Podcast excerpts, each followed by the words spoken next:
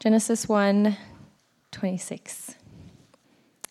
Then God said, Let us make mankind in our image, in our likeness, so that they may rule over the fish in the sea and the birds in the sky, over the livestock and all the wild animals, and over the creatures that move along the ground.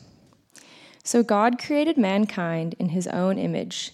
In the image of God, he created them. Male and female, he created them.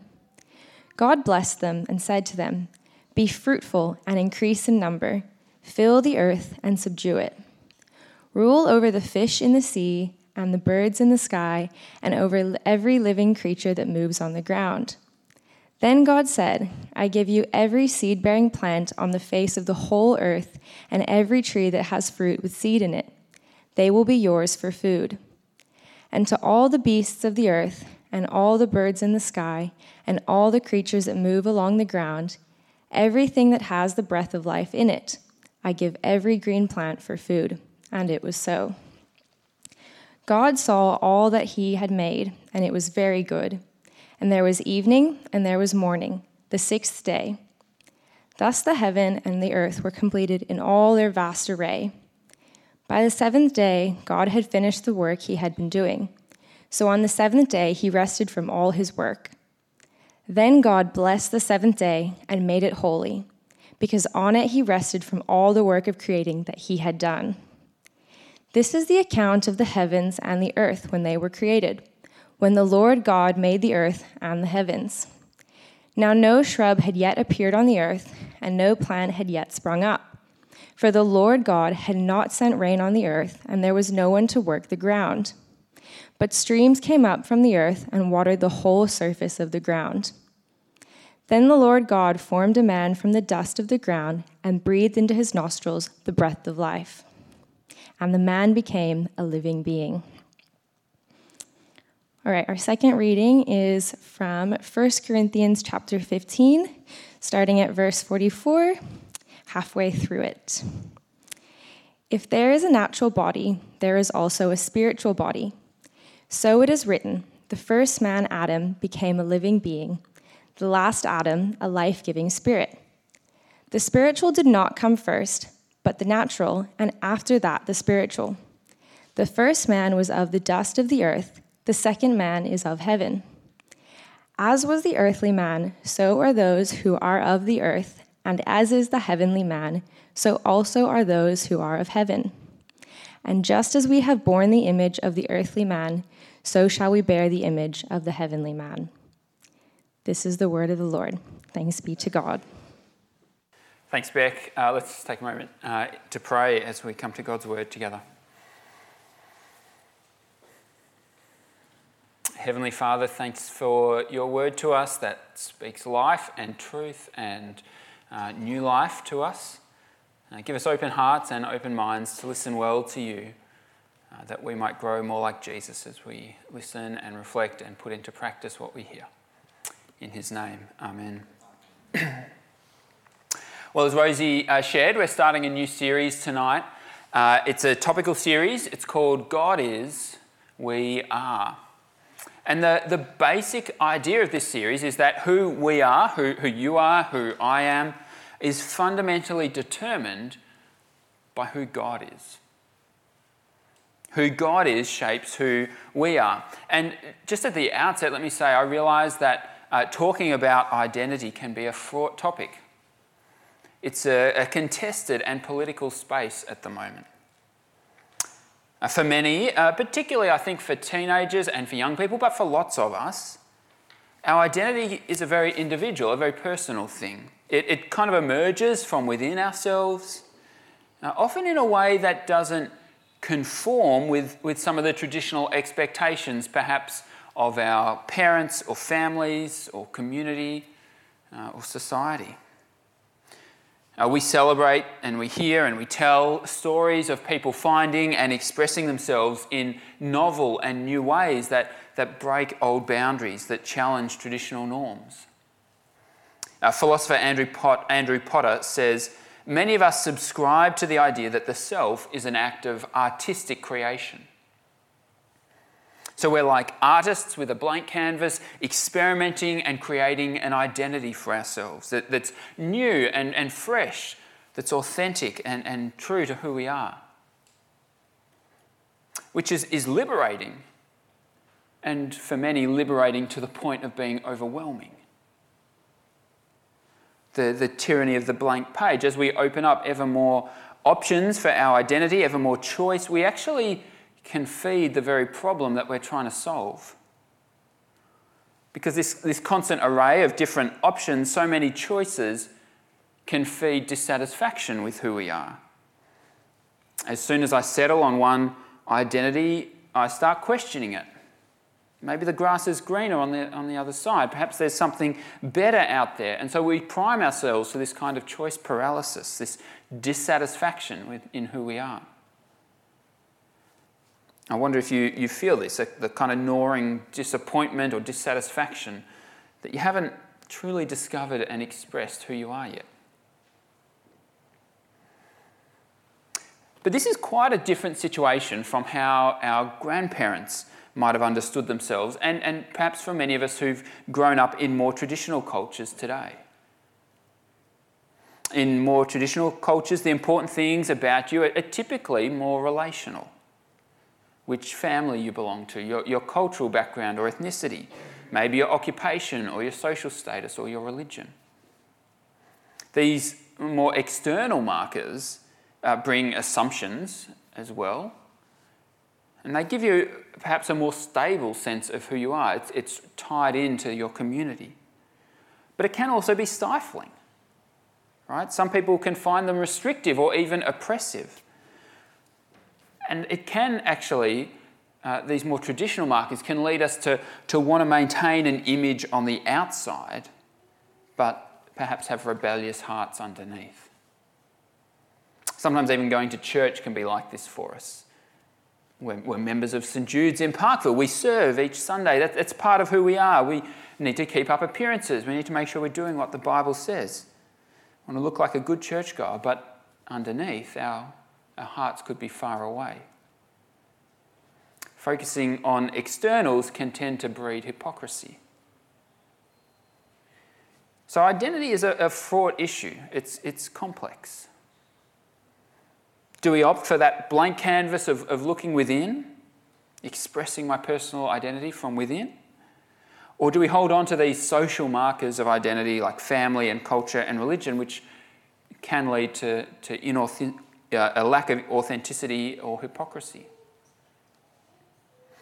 And through this series, we're going to see a different source for identity, a different way to answer the question, Who am I, at that fundamental level? That gives space for our individuality, but is not a complete blank canvas. And it gives us a community with some stable anchors without being stifling. Instead of grounding our identity in who I feel myself to be or what my family and society says about me, the Bible has a gift for us. The, the scriptures offer us an identity that has deep roots in God Himself. God gives us this gift. It's almost like He shares His identity with us. And this is true in the, in the first instance for all humans. Right? Whether you're a believer in God or not, wherever you're at with God, He shares His identity with you. He creates all humanity, male and female, young and old, all people, in His image. We bear the image of God. And so each week in this series, we're going to focus in on one aspect of, of who God is and what that means for our identity. Next week, we're thinking about God as Father and us as adopted children. We're going to be thinking about God as the Holy One and us being made holy, God as Redeemer and us being rescued, uh, God as love and us as beloved. Today, though, tonight, we're focusing on God as Lord. Throughout the Bible, God is the undisputed creator of all. Right? And so he's the rightful king over all that he exists. God is the Lord, capital L. Right? He's the, the big Lord. So if God is Lord, then, then who are we? What does that mean for our identity? Uh, one answer that some ancient cultures gave is that we're servants, right? The, the gods are in charge, they're the bosses, obviously, and so we, we must be the slaves. We're the servants, we're just here to do their will and do their work. But that's not at heart what the Bible says. God doesn't create humans because he needs more staff, right? Because his inbox is, is mounting up and he, you know, needs some help getting through all the work that he's created for himself. He, he does give us work, but we're not fundamentally slaves. That, that's not the picture you get in Genesis 1 and 2. So if God is the Lord, then, then who are we? Because clearly we're not the Lord. We're not the kings and queens of the universe. We're not even the rulers of our own destiny. Where are you going to be in 12 months' time? What are you going to be doing? We've got some ideas, but we can't control that completely. Will you get that job? Will you pass that test? Will you marry? Will you not? Right? So many things are at least partially out of our control because we're not the, the king or queen of the universe. And so this means that choosing our own identity is uh, that, that kind of blank canvas idea is a bit of an illusion because we're actually influenced and shaped by so many things around us that we don't have control over. And actually, if God is Lord, we're not simply free to choose our own path. There, there is a higher power to whom we're accountable. We're not gods in our own right. So, if we're not gods, we're not slaves, well, who are we? Where do we sit? Genesis 1 says we're all images. We're created images. We're images of the true king. We, we reflect the true king almost like a mirror, right? We're, not the true king ourselves, but nor are we servants. We're, we're kind of like deputies representing the true king. Uh, in, in The Lord of the Rings, the, the land of Gondor, you might remember, is ruled by a steward called Denethor. He, he's not the king, he's not descended from the royal line, but he administers the land while that, while that king is absent. And so, in a sense, he, he represents the king, but he's not the true king. Can you see, as images of God, we're a little bit like this. And We're like stewards, we're representing the true king. And so we need to know what is this true king like? What sort of king are we reflecting as images?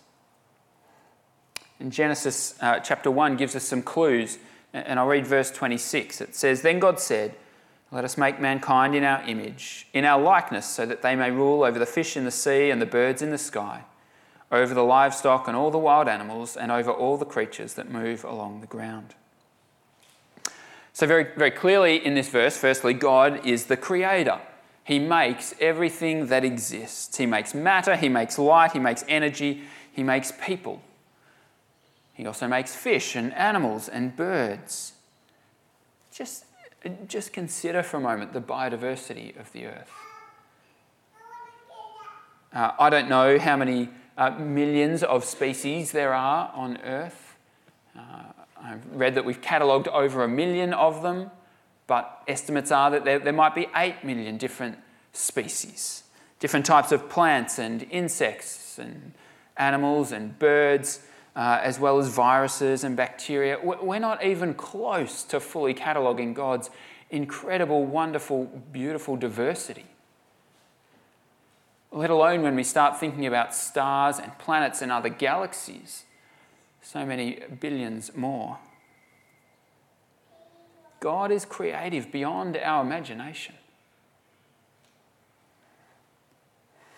So, part of being in His image is actually having this gift of creativity too.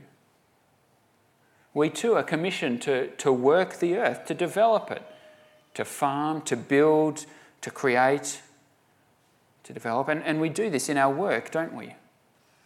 We create and build and, and develop in God's world. Uh, and I don't mean just those of us with um, gifts or occupations that we might think of as, as creative uh, or artistic, but all of us who, who communicate and write, who build and construct, uh, who teach and develop.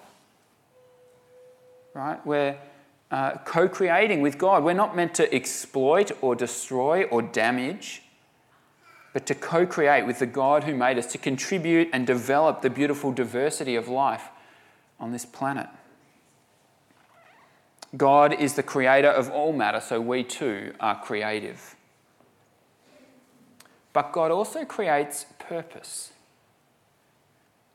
Not just our form, He doesn't just create matter, He creates purpose as well. He creates humanity to rule over all the animals and the fish and the sea, in the fish in the sea and the birds. Because our God doesn't just give us bodies and say, okay, off you go, do what you want. He actually gives us purpose. He gives meaning to our lives. Uh, one way to think about this is to think about the, the opposite, right? If you lock God out of the picture, it's much more difficult to find ultimate meaning and purpose. Uh, you could live your life as a consumer without God, just pursuing whatever you think will make you happy.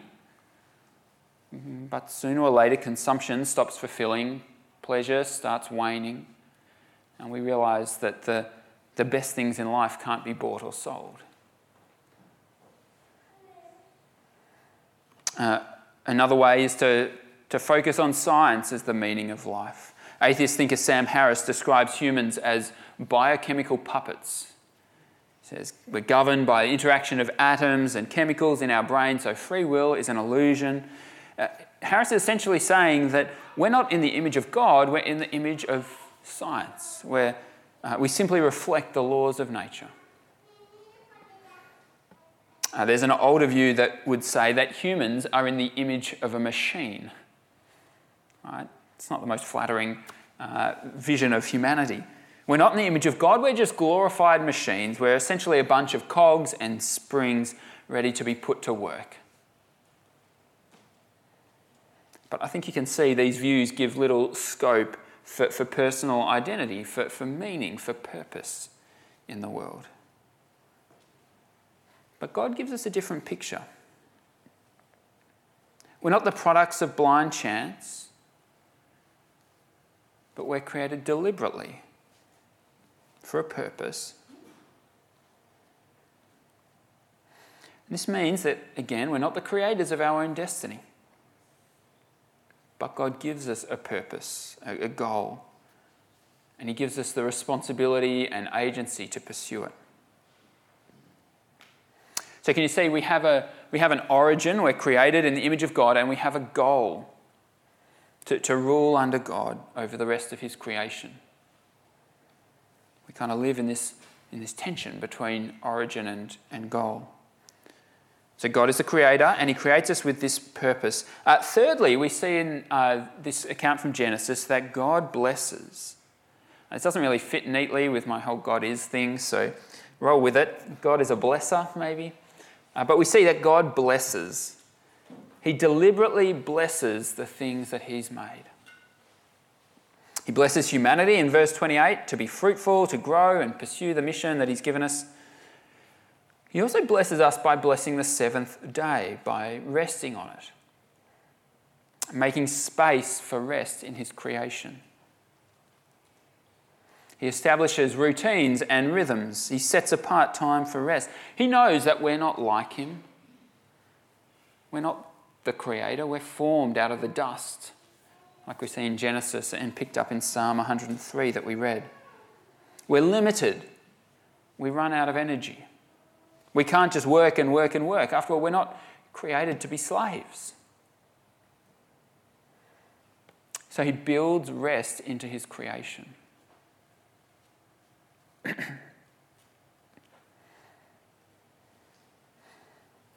so this means that God's rest isn't just a concession to our frailty. Right? We don't just rest because we get tired. You don't have to wait till you're burnt out to rest. We rest because we're not slaves. We rest because God gives generously and we can take a break without fearing for our lives. Um, this is hard though. I know that for me, if I'm really busy and have a lot on, uh, it's really difficult to take a break. I'll work on my day off on Friday, I'll work late in the evenings because there are things I just have to do. And it's like I'm afraid that if I don't do them, if I don't keep working, then everything's going to fall apart. Right? But it's a very slippery slope from that mentality to putting myself in God's place, isn't it? Right? Thinking that I'm the one that everything depends on and therefore I can't rest. And forbid that I take a break. That's not true. I'm not God. I'm not the Lord. He is. I'm only an image of God, and even He rested. And so I too can rest. In fact, I should rest. It's a gift of God for us to enjoy. We're not slaves.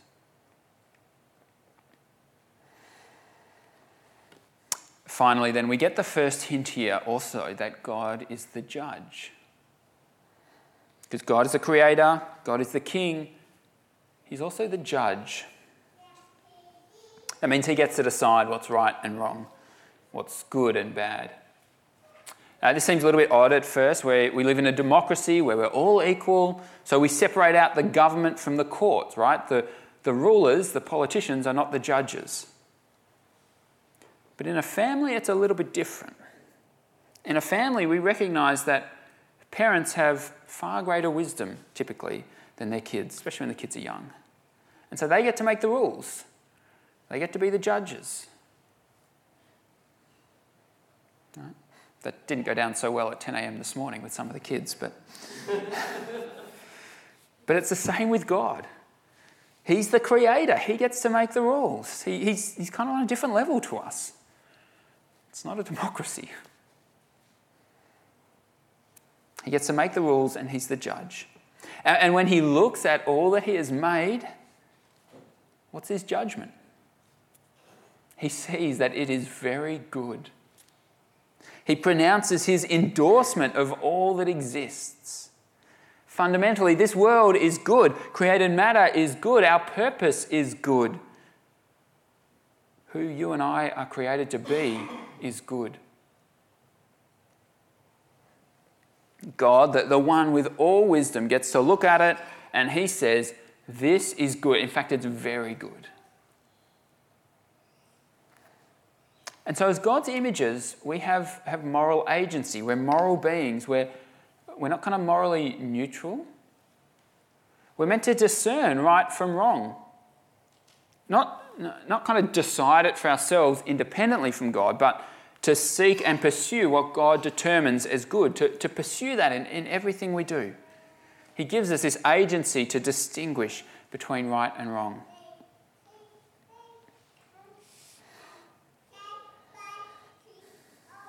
I don't need to tell you, though, that we see so much in our world that God does not describe as very good. We see humanity not contributing and developing God's good creation, but destroying it and spoiling it. We see humans treating other humans not as images of God, but as slaves, literally. Slavery is not dead, sadly. And on the flip side, we also see people treating other people as, as gods, worshipping and, and adoring them, celebrities on pedestals. And we see the consequences of that, the, the scrutiny and the pressure that that puts on people. Because fundamentally, we see people alienated from the God who created them. When we're alienated from God, we inevitably live out a, a false identity, a counterfeit, a disappointing fake. In Genesis 3, you might remember the story. We, we see the tragic moment when this begins. The serpent says, Eat this fruit, and you will be like God. That's the temptation, isn't it? You'll be like God. But hang on a sec, like God? What have we just heard in Genesis 1? We're already like God. We're made in His image. How much more like God do you want to be? But Adam and Eve doubt God's blessing to them. They, they believe the lie that they're not like God enough. And yet, tragically, they eat the fruit and become far less like God than they were. Less good, less trustworthy, more fearful, more ashamed. It's like the mirror has cracked, broken images. They, they no longer reflect an accurate picture of God. They, they still reflect Him in parts, they still bear His image. But the picture is mixed up and confusing. and that's true of all of us, isn't it? We're cut off from the source of our identity, and so of course we're confused.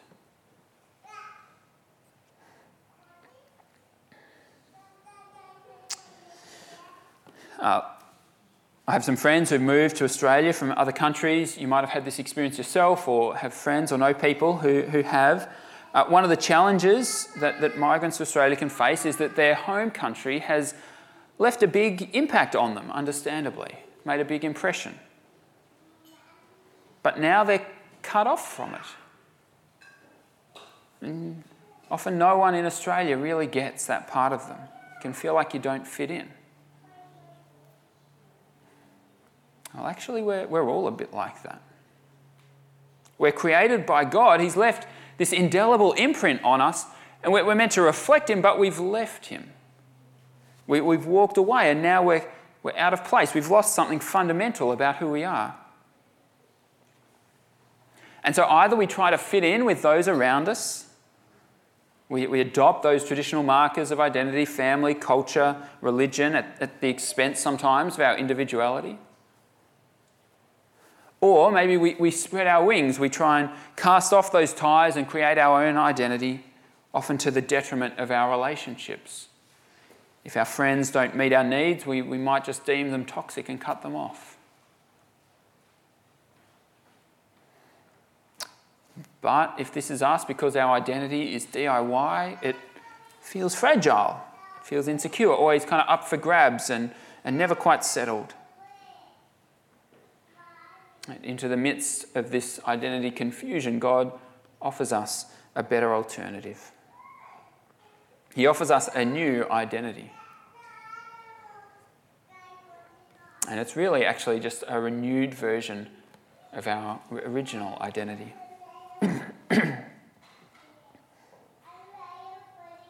because we see Jesus, the perfect image of God He perfectly reflects God's character and identity. He's God Himself, in fact.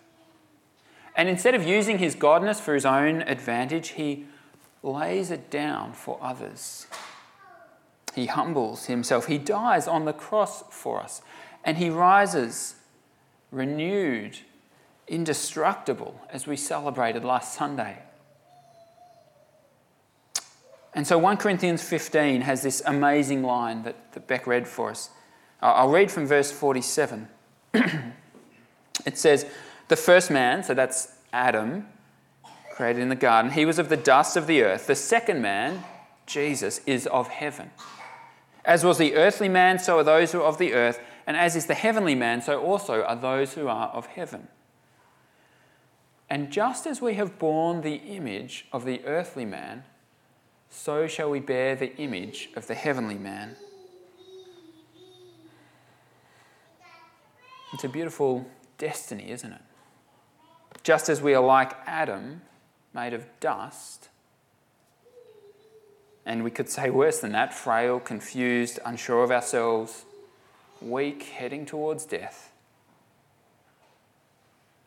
Just as we're like Adam, if we're believers in Jesus, if we give ourselves to Him, we will become like Him.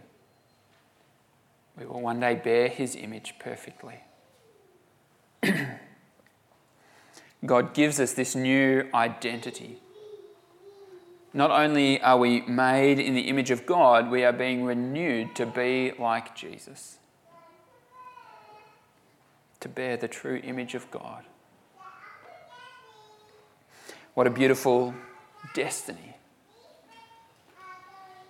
This means that we don't have a, a fixed and constrictive identity in that traditional sense, because actually we're growing more like Jesus day by day, and we still have scope and creativity in that that God created us with. Uh, bearing the image of Jesus is going to look different for you to how it looks for me. Uh, God's created you as a different person. You're going to reflect Him and reflect Jesus uh, in different ways to me, and that's awesome. And we have this identity that we're growing into. But can you see, where it's also that we're not cast adrift on a sea of endless identity options because we're headed towards a goal. We're of heaven. We're growing to be like the heavenly human, like Jesus. We're on this journey with a start and an end.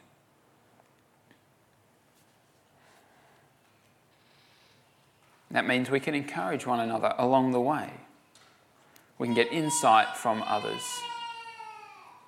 We walk with each other. Most of all, we walk with God. We walk with the one who sees us and knows us,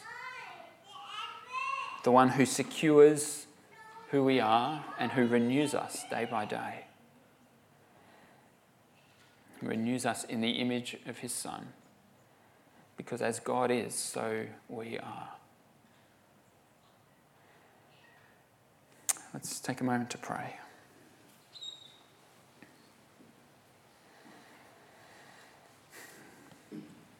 Heavenly Father, thank you that you share yourself with us, your very being. Thank you that you create us more than bodies, but with identities. And thank you that you, you ground and guarantee our identity. Not only did you do that in our original creation, but uh, you do that afresh for us in Christ. Thank you for the security of that. Thank you for the hope and the glory of that. Would you help us to grow each day more and more like Christ? Help us to see more of who you are and so more of who we are. In Jesus' name, amen.